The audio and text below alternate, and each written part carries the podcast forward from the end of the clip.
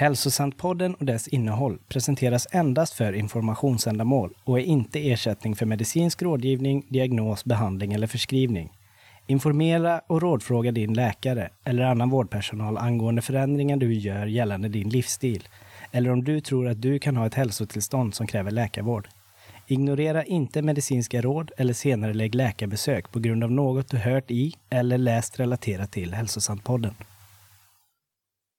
Idag lever nästan alla människor med minst ett, ofta flera kroniska symptom. Oavsett om det handlar om depression, ångest, migrän, magproblem, utmattning, smärta, endometrios, ADHD, någon autoimmun sjukdom eller något annat kroniskt symptom. Hur har det blivit så här? Varför blir vi sjukare och sjukare i en värld som verkar göra stormsteg i utvecklingen på andra områden? Varför normaliseras våra symptom och brist på lösningar när det är något allvarligt fel som fått oss hit? Söker du efter svar på dina hälsoproblem? Har du varit överallt, testat allting men inte blivit bättre? Oavsett hur ensamt det känns stundtals när du kämpat för att bli hörd och förstådd så finns det svar idag. Följ med när vi djupdyker i Anthony William Medical Mediums information som kommit att älskas av miljoner människor världen över. Vår hälsa är grundläggande. Det är din födslorätt att få leva ett friskt och bra liv. Jag och hundratusentals med mig har fått våra liv tillbaka och behöver inte söka mer. Jag heter Carolina Johansson, är utbildad sjuksköterska och näringsterapeut och jag vill önska dig, oavsett om du är en van MM-följare eller helt ny, varmt, varmt välkommen hit.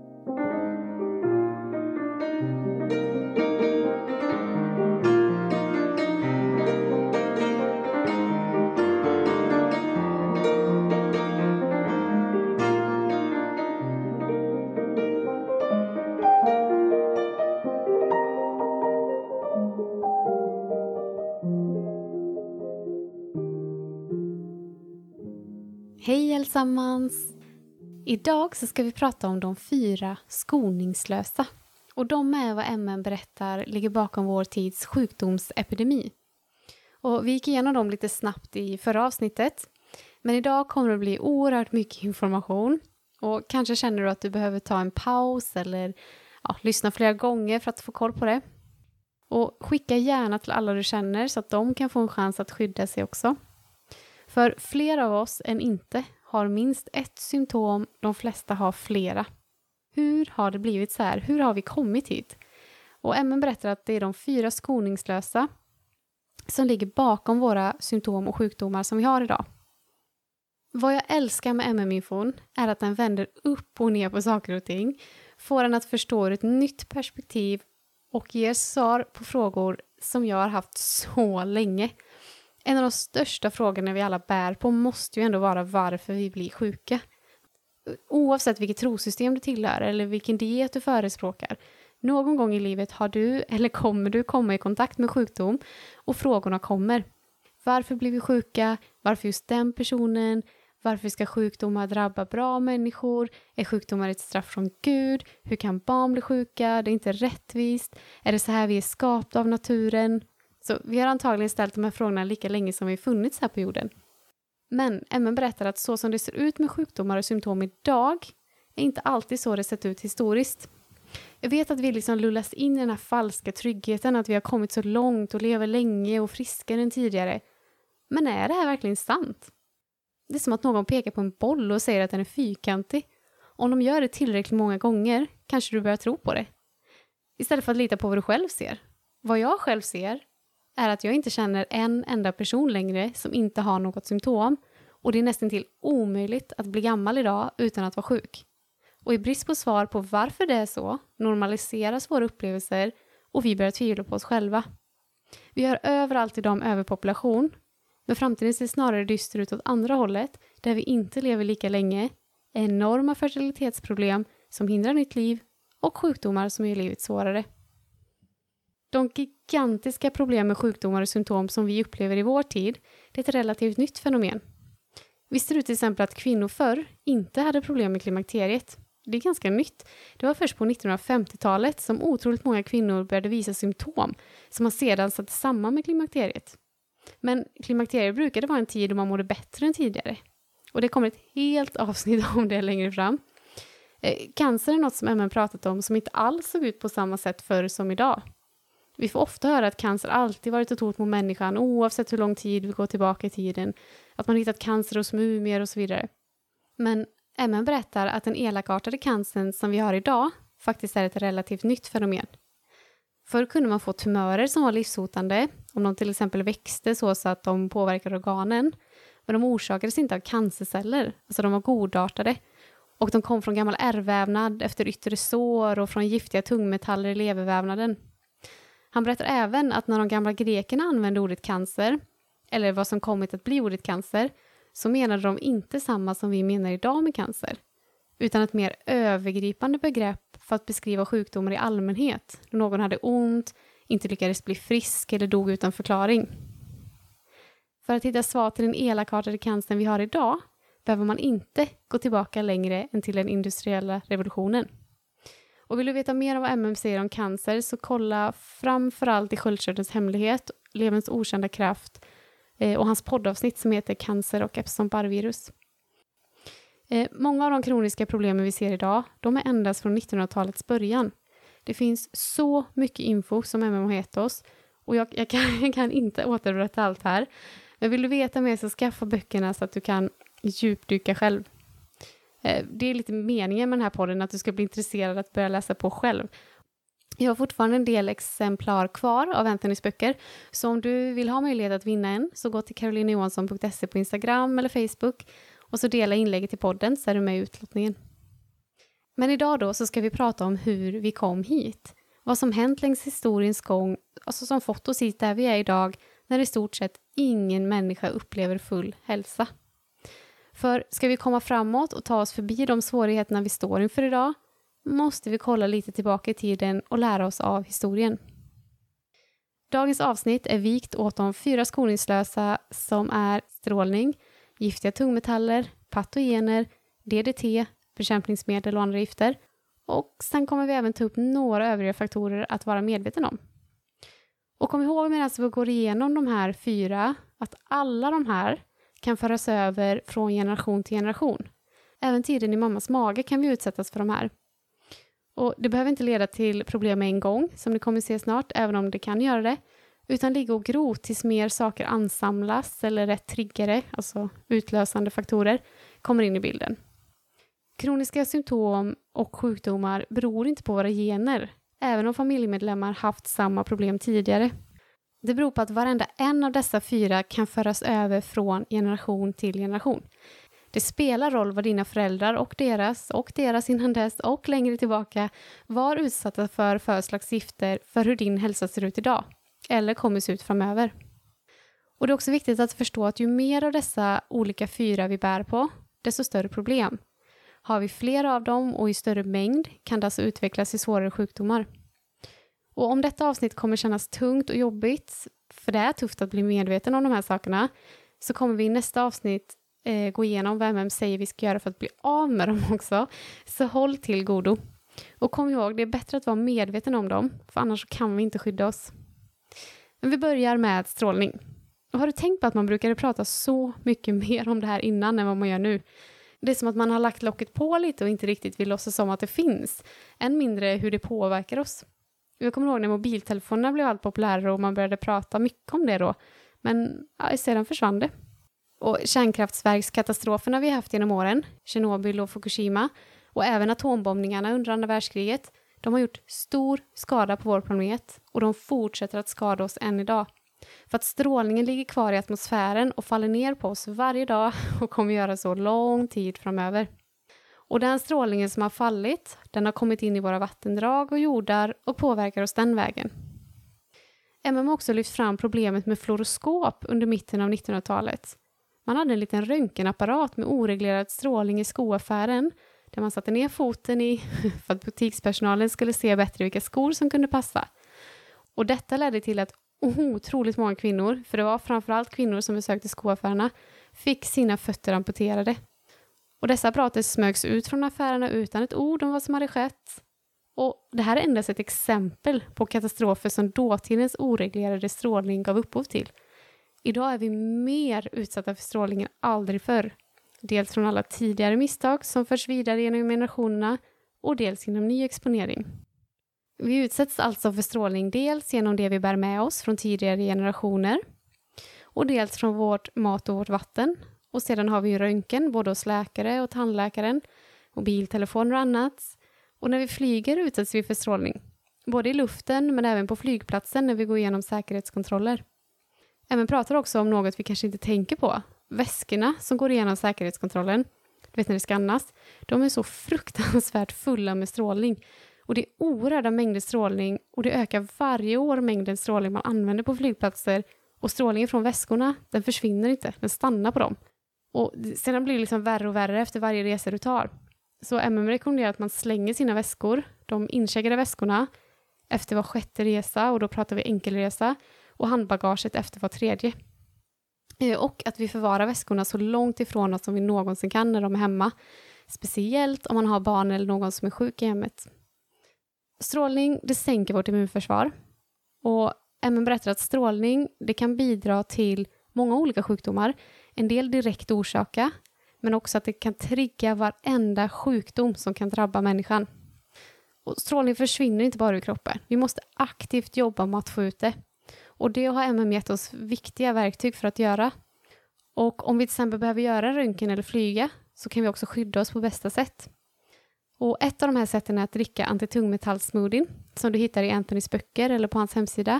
Och du hittar även det receptet i min e-bok på karolinajohansson.se. Den andra av de skoningslösa är de giftiga tungmetallerna. Och giftiga tungmetaller det har funnits med oss under lång tid. Kvicksilver till exempel, det har ställt till med problem i tusentals år. Och det är ju egentligen ingen som ifrågasätter att vissa tungmetaller är farliga. Det som är mindre känt är hur mycket som vi exponeras för hela tiden och hur det påverkar våra kroppar och i vilken grad.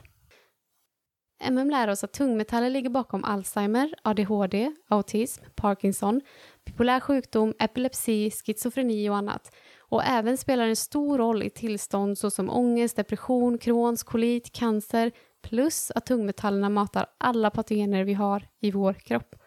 Vilket kan leda till de virusrelaterade sjukdomarna vi kommer ta upp strax. Och kanske säger du att du inte kan tänka dig att du har utsatts för några tungmetaller.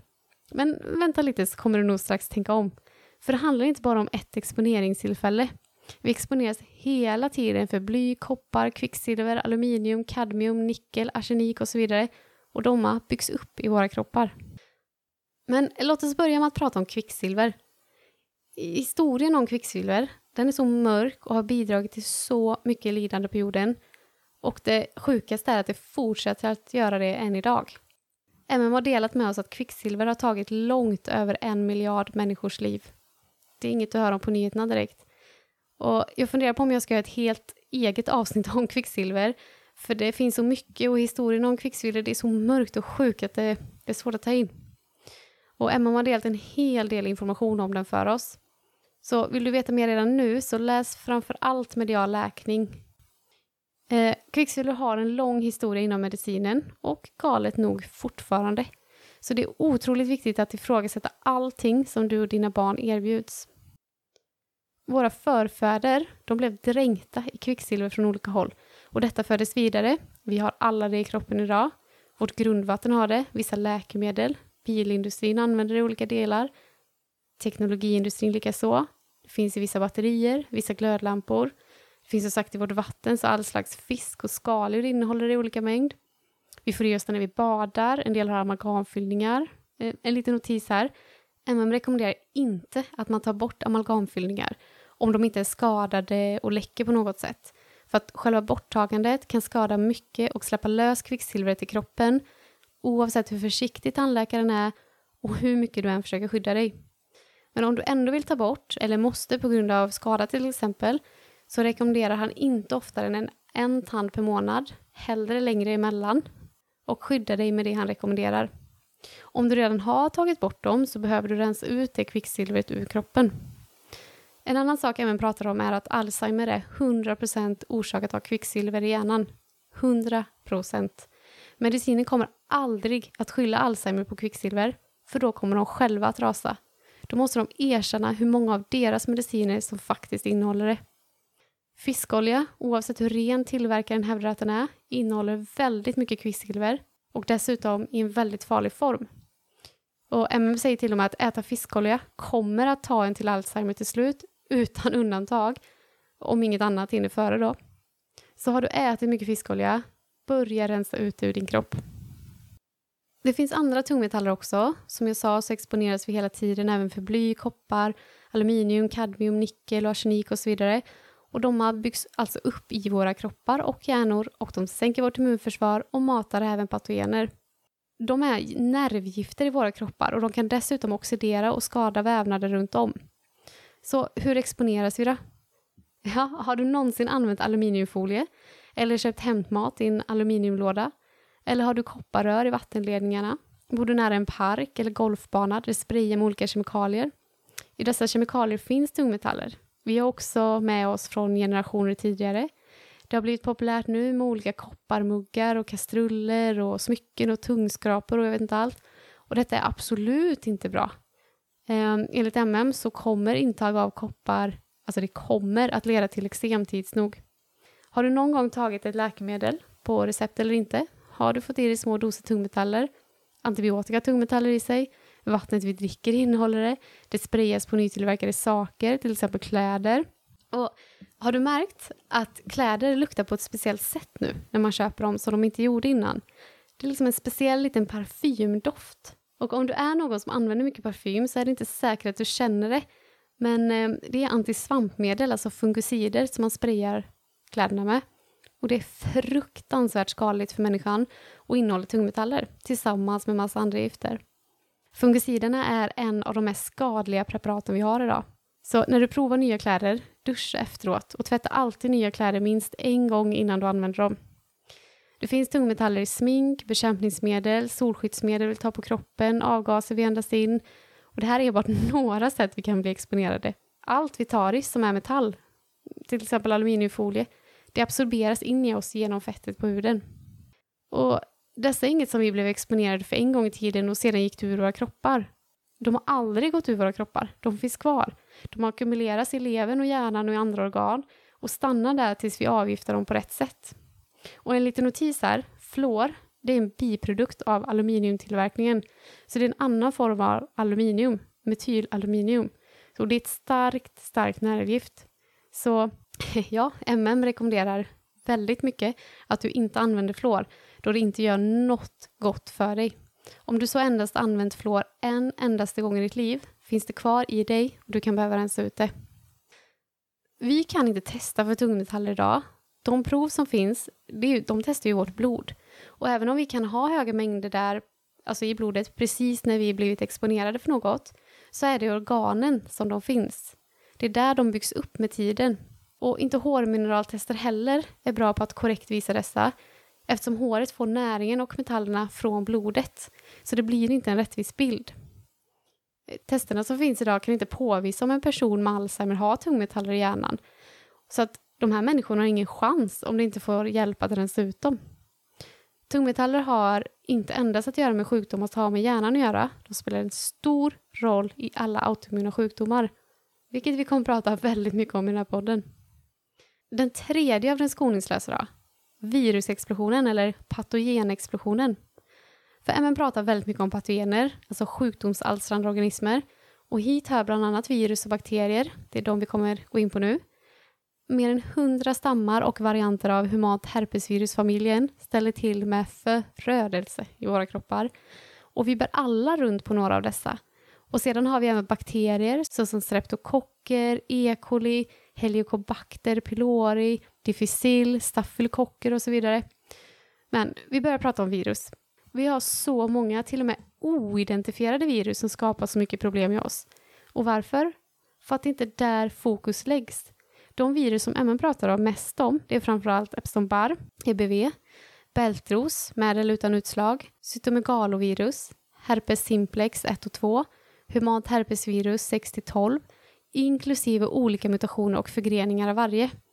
Och det är domma som ligger bakom så många förödande sjukdomar och symptom som dykt upp under det senaste århundradet och som blir vanligare och vanligare hela tiden längre ner i åldrarna. Kanske känner du igen många av dem och tänker att ja, men det är ju inga mysterier med dem. Men vetenskapen känner endast till ett få av alla stammar som finns och de vet inte att de ligger bakom så mycket sjukdom som de gör.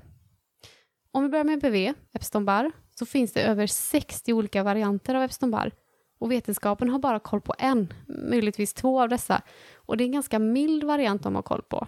Så om du inte har talat om EBV innan kanske du har talat om mononukleos eller körtelfeber eller kyssjukan som den också kallas. Det är Epstein-Barr i sin andra fas. Vetenskapen har ingen koll på att viruset har olika faser och detta kallar MM ett av de största misstagen i den medicinska världen. Jag ska förklara lite mer. Säg att du blir smittad av EBV. Då börjar viruset i en latent fas, fas 1, eller babyfasen. Då flyttar den mest omkring i ditt blod utan att ställa till med värst mycket alls, förutom att föröka sig. Den väntar på att kunna slå till och starta en direkt infektion. Den väntar på rätt tillfälle att slå till när den märker att du och ditt immunförsvar hamnat i en svacka. Det kan vara om du till exempel tagit ut dig fysiskt utan chans till återhämtning, brist på vissa näringsämnen som zink och B12 som är otroligt viktiga för immunförsvaret, om du varit med om något traumatiskt. Det kan också handla om en hormonell förändring eller hos kvinnor ett sjunkande immunförsvar som sker under vissa delar av psyken och livet. Och det kommer vi prata mycket mer om i ett annat avsnitt. Den här fasen, ettan, kan pågå från några veckor till flera år, eller årtionden till och med. I den här fasen är viruset som är sårbart, men det är också omöjligt att hitta i några tester som du antagligen inte ens tar ändå, för du känner dig inte speciellt sjuk här. Och om, eller i vanligaste fallet när, någon blir mer slutkörd och Epstein-Barr ser sin chans börjar den nu på riktigt ge sig till känna i fas 2, krigarfasen, då som mononukleos eller körtelfeber. Då. Mononukleos är alltså EBV i tidig fas 2. Och många har haft mononukleos även om man inte kommer ihåg det, eller även om man inte blev så sjuk eller ens blev diagnostiserad. Barn som vuxna kan ha det. Och det är nu som EBV förklarar att krig mot din kropp och ditt immunförsvar svarar an, vilket ger dig symptom. Du kan ha en mild variant med inte mer än lite halsont och vara trött i någon vecka och kanske inte ens inser att det är mononukleos. Du kanske inte alls söker för det. Eller så kanske du får kraftigare symptom som väldigt ont i halsen och huvudet, feber, utslag och så vidare under flera månader.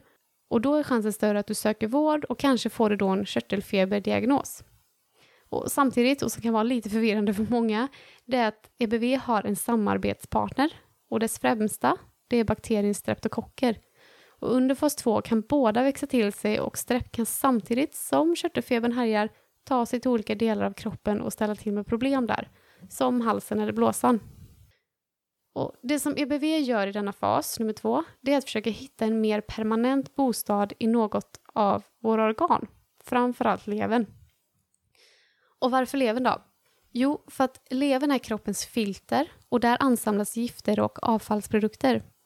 Vi kan ha, som sagt, gifter från generationer tillbaka och nya som vi samlat på oss. Ohälsosamt fett och gammalt adrenalin finns också i levern. Och detta filter samlar upp allt gift för att skydda oss. Och EBV älskar dessa gifter och det blir som en stor buffé för den när den kommit dit. Och där kan den växa sig ännu starkare. Och det som är så lurigt nu, det är att när EBV gömt sig i levern, då tror kroppen att den vunnit över viruset. Då återgår immunförsvaret till sitt normala tillstånd, du har inte längre symptom på körtelfeber och skulle du ta ett prov nu skulle man inte hitta EBV. Man kan inte antikroppar och vad läkarna tror är en utläkt EBV-infektion. Men detta är bara början av EBVs resa i din kropp. En utläkt EBV-infektion är med största sannolikhet inte alls utläkt och ställer till det på andra ställen i din kropp. Kom ihåg, de här testerna som finns idag letar efter infektioner i blodet. Men EBV är inte blodet längre. Det är därför den undgått läkare under så många årtionden från att förstå vad det är som har hänt och detta kallar alltså MM ett av de största misstagen i medicinens historia.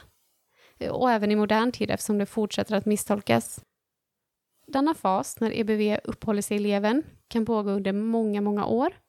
Om du har en mild variant kanske du inte ens märker så mycket, men har du en mer aggressiv variant kan den ställa till med mycket skada här. Exempel är typ 2-diabetes, högt kolesterol, olika hepatitdiagnoser, inflammation, matsmältningsproblem, uppsvälld mage, för lite saltsyra bland annat.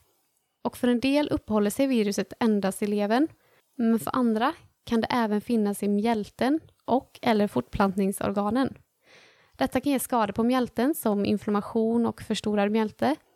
När EBV finns i en kvinnas fortplantningsorgan kan det leda till myom, PCOS, endometrios, graviditetskomplikationer och fertilitetsproblem.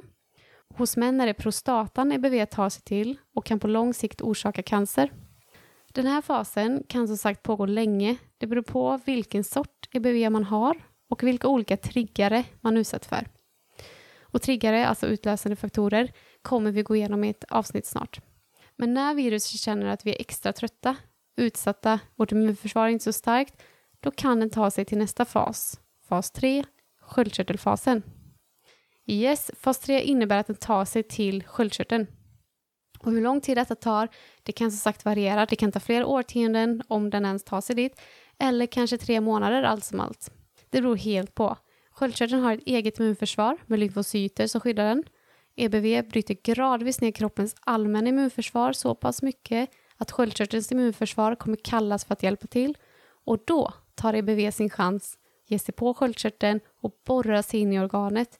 Och ju djupare den tar sig in i organet, desto svårare är det för immunförsvaret att komma åt det. Sköldkörtelproblematik är en av våra mest utbredda sjukdomar, även om den går obemärkt förbi läkarna.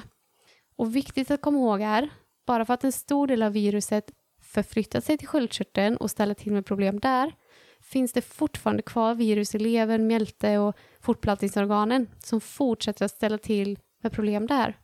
Och detta är viktigt att komma ihåg, för det råder en extrem förvirring kring sköldkörtelsjukdomar där ute och många symptom man förknippar med problem med sköldkörteln har egentligen med till exempel levern att göra, bara att de uppstår på samma gång. Men vi tar allt om sköldkörteln i ett annat avsnitt. Och om du vill veta mer eller har problem med sköldkörteln så läs Sköldkörtelns hemlighet. Den förklarar de här grejerna och så mycket mer i detalj. UBV skapar även här tre olika gifter. Den första är virala restprodukter. Det är alltså olika virala slaggprodukter som utsöndras när viruset konsumerar olika sorters bränsle. Sen har vi viruslik. Virus har en livscykel på sex veckor och när de dör är själva virusliket giftigt. Och växer sig viruset väldigt starkt kan det finnas mycket sådana här lik som ställer till besvär. Sen har vi även nerv och dermagifter eller nerv och hudgifter. Nervgifter påverkar den neurologiska funktionen, för de angriper nerver i kroppen, medan dermatoxiner det går till huden och orsakar problem med eksem och hudutslag och så vidare. Och dessa utsöndras en del i fas 3, då de kan orsaka SLE, men framför allt utsöndras det väldigt mycket i fas 4. Och alla de här gifterna förvirrar immunförsvaret och förhindrar att det får tag i viruset. Det blir lite som en rökridå så att immunförsvaret hittar inte riktigt. Anledningen till att EBV tar sig till sköldkörteln det är för att det är det perfekta stället för att förvirra och belasta det endokrina systemet. För då kommer binjurarna producera mer adrenalin, vilket är en favoritföda för EBV. Och då kan EBV växa sig starkt för att nå sitt slutgiltiga mål, vilket är nervsystemet.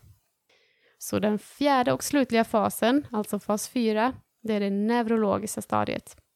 Virus angriper alltså nervsystemet. Både viruset själv fäster vid nerver och skadar dem och dess nervgifter som den utsöndrar i stor mängd här.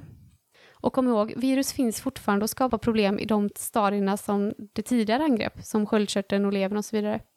Vad är då neurologiska symptom?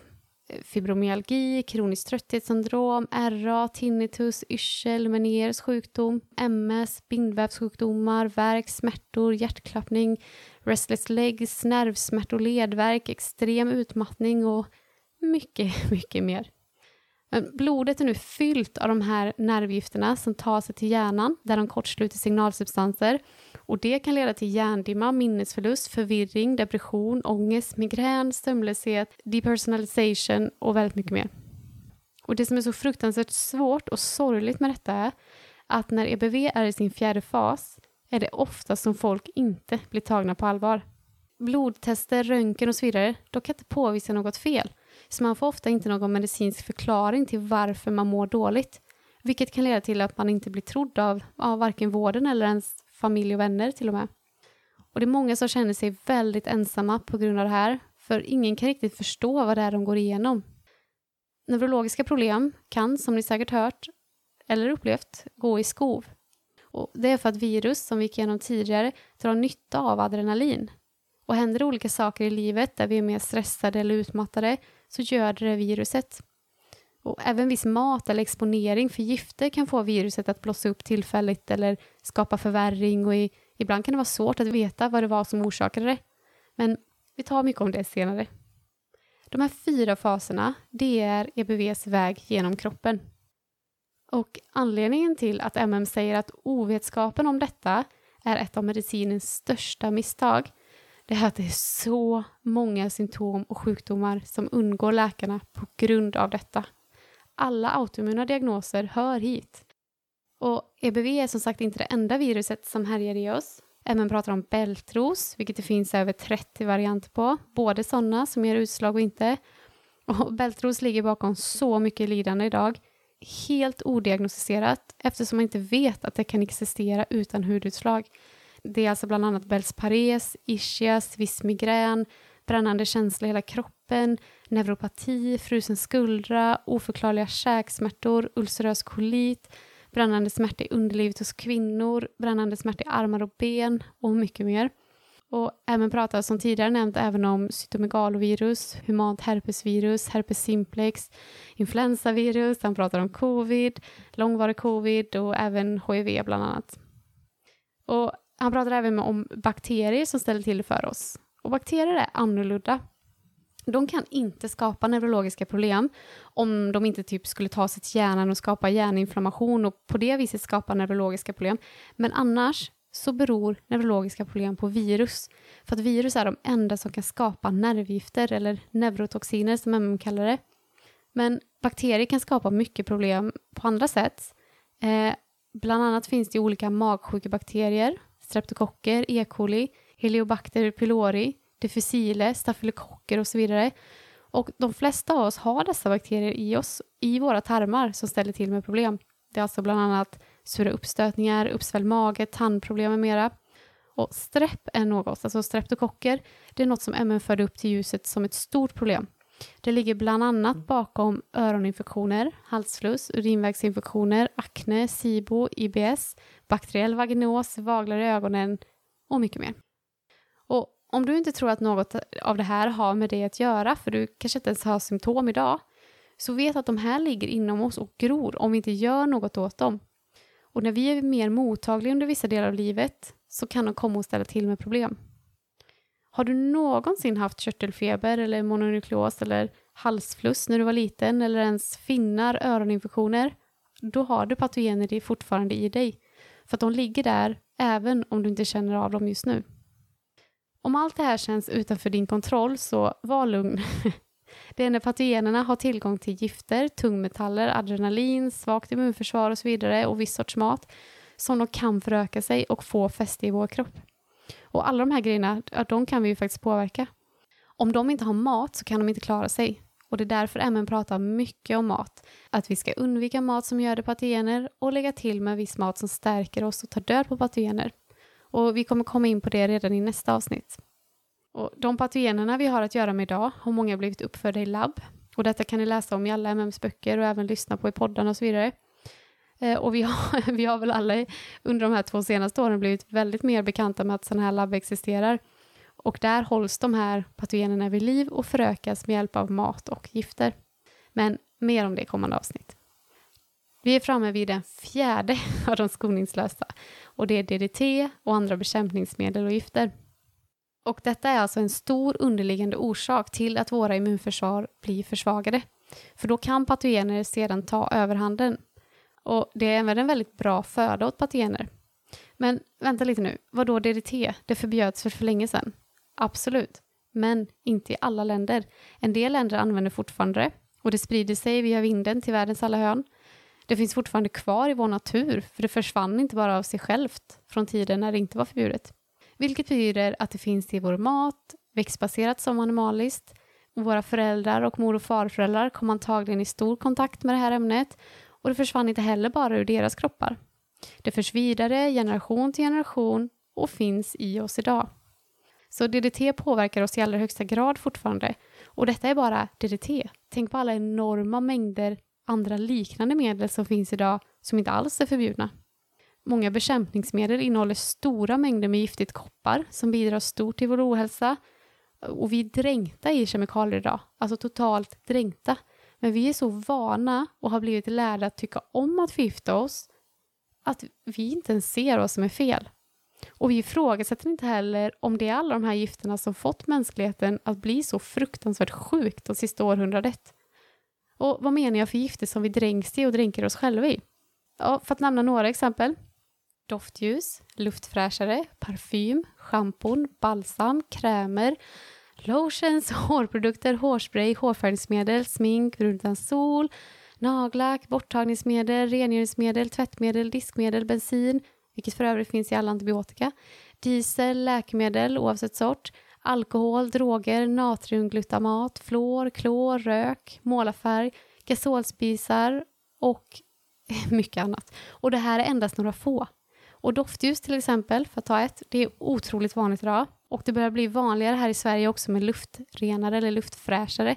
Ni vet sådana som man antingen pluggar in i ett eluttag eller sprayar från en burk. Och alla de här produkterna och många mer till, de är extremt giftiga för kroppen. Levern måste ta hand om dem och samla in varenda en av dem för att skydda oss.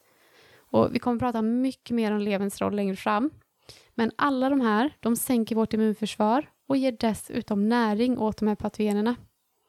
Och förr så rökte man överallt, på sjukhus, på restauranger och så vidare. En del kommer säkert ihåg. Sedan förbjöd man det, för man insåg att det var farligt. Men all den röken vi utsatts för då, det är ett skämt jämfört med alla dofter från kemikalierna vi andas in idag. Det är ett skämt. Alltså de är så mycket giftigare än cigarettrök. Du, du, kanske inte skulle tillåta att det röktes inomhus och dina barn kunde andas in det dagligen. Men ändå kanske det finns konventionella tvättmedel, sköljmedel, parfymer, doftljus, tvålar, hudvårdsartiklar och så vidare. Och så vidare. Och bara för att vi lärt oss om att tycka om den lukten så tror vi inte att de är farliga. Men när man vänjer sig av vid dem så tycker man de luktar jätteäckligt, jag lovar. Alltså man kan inte förstå varför någon skulle ha parfym på sig. Eh, de här kemikalierna, de dödar oss långsamt. Och cigaretter är fyllda med kemikalier, absolut. Men doftljus är mer än hundra gånger sämre. För där finns en oljebas med massa olika hopkok av farliga syntetiska kemikalier som inte är testade. Ingen vet vad som sker i våra kroppar. Folk angrips med dessa olika kemikalier överallt, vart vi än går, vart vi än vistas idag. Och ändå säger vi att vi bryr oss om allas hälsa, speciellt kvinnors. Folk blir sjukare och sjukare, men inget fokus läggs på alla kemikalierna.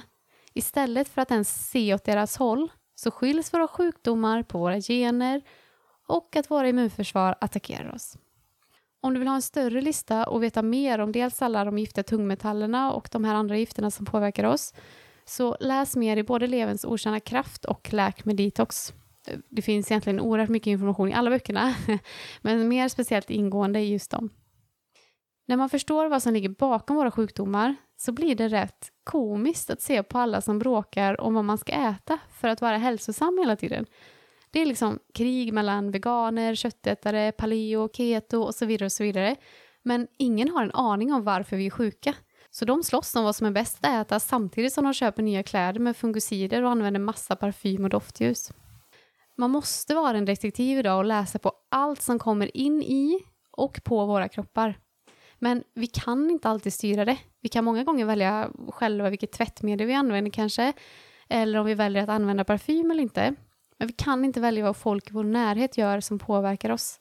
Och därför är det så viktigt med kunskap, så att vi kan ta val som stärker oss istället för att blint följa med och tro att vi har koll. Förutom de här fyra skoningslösa så är det några andra saker jag tänkte ta upp här.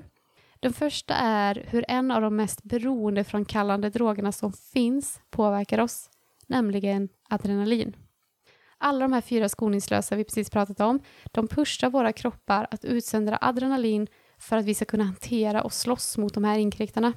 Och plus, den vardagliga stressen vi utsätts för idag, som inte är av denna värld, får våra binjurar att pumpa ut stora mängder adrenalin för att kunna hänga med.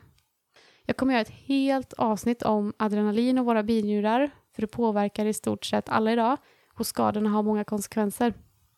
Så många är beroende av sitt adrenalin för att fungera varje dag. Det är som att vi lever i en kris varje dag, i konstant kamp eller flykttillstånd. Så många är beroende av kaffe eller choklad varje dag för att kunna ta sig igenom dagen. Det som får dig pigg dock, det är inte koffeinet i sig själv, utan det är ditt eget adrenalin som koffeinet har triggat dina binjurar att producera. Våra binjurar producerar adrenalin som ett skydd. Det är en fantastisk åtgärd som sker för att ta oss igenom svåra stunder. Men vi lever i ett konstant flöde av adrenalin och för mycket adrenalin är frätande för våra organ och hjärnan där det bränner ut signalsubstanser. Ständig tillförsel av frätande adrenalin kan leda till binjureutmattning, fertilitetsproblem, håravfall hos kvinnor, hjärndimma, depression, minskad sexlust hos kvinnor, ångest och mycket mer. Och det utgör även som sagt föda åt patogenerna i våra kroppar. Dagens samhälle bränner ut våra binjurar och våra binjurars hälsa har en stor del att göra med vår hälsa och även hur väl en förlossning går. Så håll adrenalinet i minnet som ytterligare en del tills vi kommer vidare i podden eller om du vill läsa, läs gärna om det mer i MN-böckerna. Förutom tungmetaller, patogener, strålning, gifter och adrenalin så behöver vi kolla närmare på de dolda hoten mot vår mattillgång. Vi känner alla till vissa hot mot vår mat som genmodifiering, minskad näring i vår mat, monoodlingar och så vidare. Men det finns även andra saker som vi inte pratar lika mycket om, nämligen bristen på solljus, levande vatten och vad vi väljer att äta. Och vi börjar med solljuset. Vi får höra om och om igen under så många år att solen är farlig för oss. Men det som är farligt för oss är om vi inte får tillräckligt med solljus. De senaste århundradena har solljuset som når oss minskat drastiskt. MM har berättat att om du skulle åka tillbaka i tiden en solig dag för 200 år sedan så skulle du få en chock.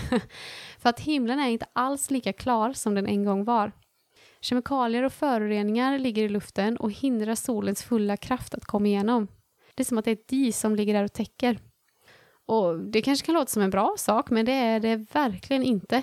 Solen gör så mycket för oss, för djuren, för växtligheten och solen ökar alla vitaminer och mineraler i våra kroppar, inte bara D-vitamin som får all uppmärksamhet.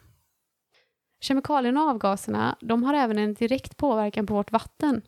Förr så var regnvattnet fyllt av levande molekyler och aktiva spårmineraler och andra näringsämnen. Och det behövdes inget gödsel eller annan tillförd näring. Regnet var tillräckligt för att kunna odla vår mat. Eh, idag innehåller regnet inte alls de mängderna. För att innan regnvattnet faller till jorden så sker en gigantisk reningsprocess. Men ju mer gifter som finns där att rena, desto mindre av näringsämnena finns kvar i den nederbörd som faller till marken. Så vårt vatten vi har tillgång till idag, det är inte levande längre. Det har tappat sin livskraft. Båda de här sakerna, bristen på solljus och vatten, kommer vi prata mer om i nästa avsnitt, för det finns saker vi kan göra för att skydda oss och vår familj. Sist vill jag ta upp vad MM kallar en riktig matkris. Och då menar inte de delar av världen där det inte finns tillräckligt med mat, vilket absolut är en kris i sig. Men han menar vad vi väljer att äta i de delarna av världen där vi har tillgång till i stort sett all sorts mat. Och en stor anledning till det är att vi söker känslomässig tröst. Vår aldrig tidigare skådade stressade värld medför att vi tar något snabbt, som oftast är ett dåligt alternativ. Och sedan finns det fruktansvärt mycket olika teorier där ute om vad som är bra mat och inte. Och det går faktiskt att äta mat som både är bra för kroppen och som stöttar oss känslomässigt. Som vi varit inne på tidigare, viss mat kan göda patogener i våra kroppar och ställa till problem som gör att kroppen har svårare att förgöra dem. Men viss mat kan även hjälpa oss att rensa ut patogener, tungmetaller, strålning och andra gifter och göra oss fria igen. Det finns otroligt mycket information om olika dieter och vad vi ska äta för att må bra. Jag vet, jag har provat i stort, i stort sett alla. Men mat är inte orsaken till den sjukdomsepidemi vi ser idag. Det är därför vissa kan äta vad som helst utan att må dåligt och andra inte. Sjukdomsepidemin beror på vilka patogener vi har i kroppen som vi föder genom den sortens mat vi äter och på alla de gifterna som vi inte får ut ur kroppen på grund av den sortens mat vi äter. Men vi kommer gå igenom all problematisk mat alldeles snart i kommande avsnitt eftersom att den kommer vara avgörande för hur du tar dig framåt. Men för nu, vet att mat, hur nyttigt eller onyttigt den än anses vara, är inte grundorsaken till ditt problem. Yes, detta var allt. Grunden till våra mystiska sjukdomar. Om du nu tänker att nej, vänta nu. Min orsak till att jag blev sjuk är inte med här. Och för det första, det vi pratar om här, det är kroniska mystiska symptom, sjukdomar, som vi gick igenom i förra avsnittet, eh, vad det var. Så att det är inte till exempel hjärtinfarkt som kan bero på enbart dålig kost till exempel, eller ett hjärtfel som gör att man har högt blodtryck.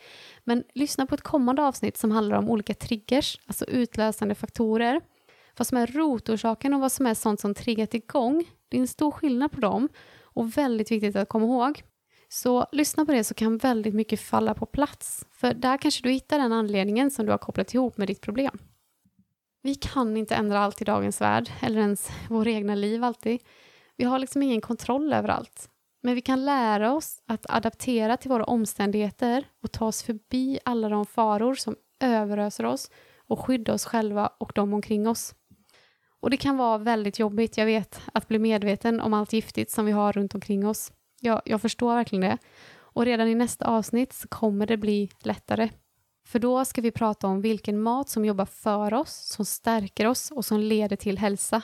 För även om jag sa precis tidigare att maten inte är grunden till att vi blir sjuka, så kan däremot maten vi väljer att äta vara avgörande för hur vi tar oss i mål med vår hälsa.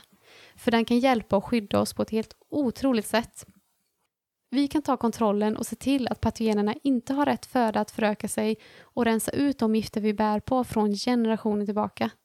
Och det är hur vi gör detta och får tillbaka kontrollen och hälsan i våra liv som den här podden kommer att handla om.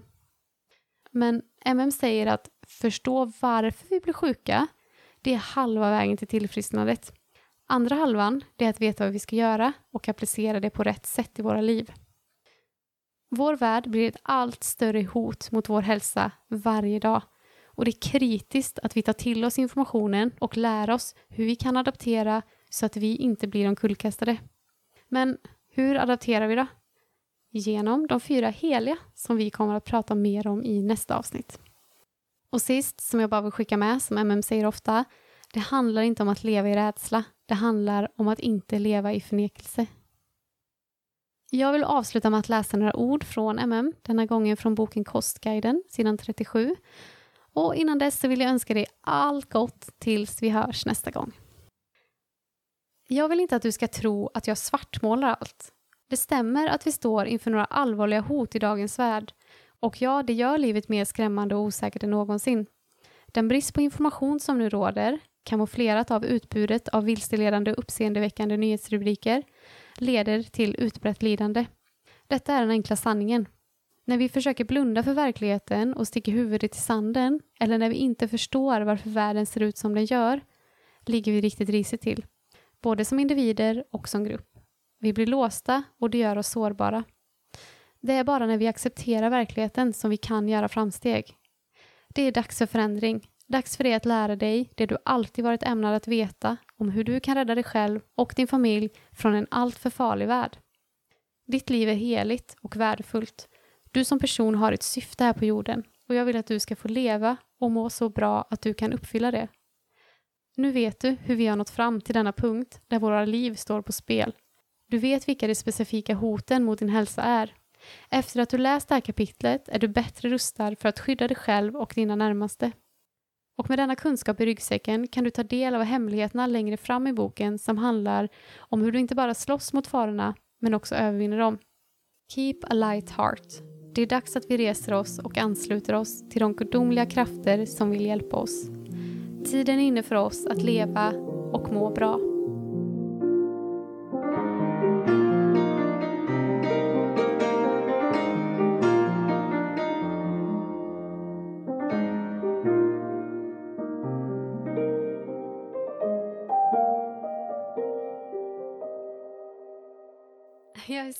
Glad att du lyssnar på podden.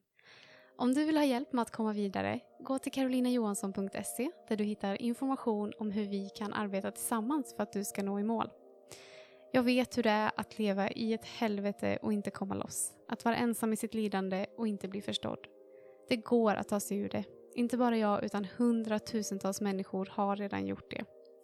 Så låt mig visa dig hur du kan komma dit med. På carolinajohansson.se hittar du även en blogg med översatta artiklar från Anthonys hemsida så att du lättare kan läsa och dela med andra. Jag har väntat på den här informationen i över 30 år och jag ser den som ett rent mirakel. Jag hoppas att jag kunnat förmedla hopp och kunskap till dig. I välmående, vi hörs nästa gång.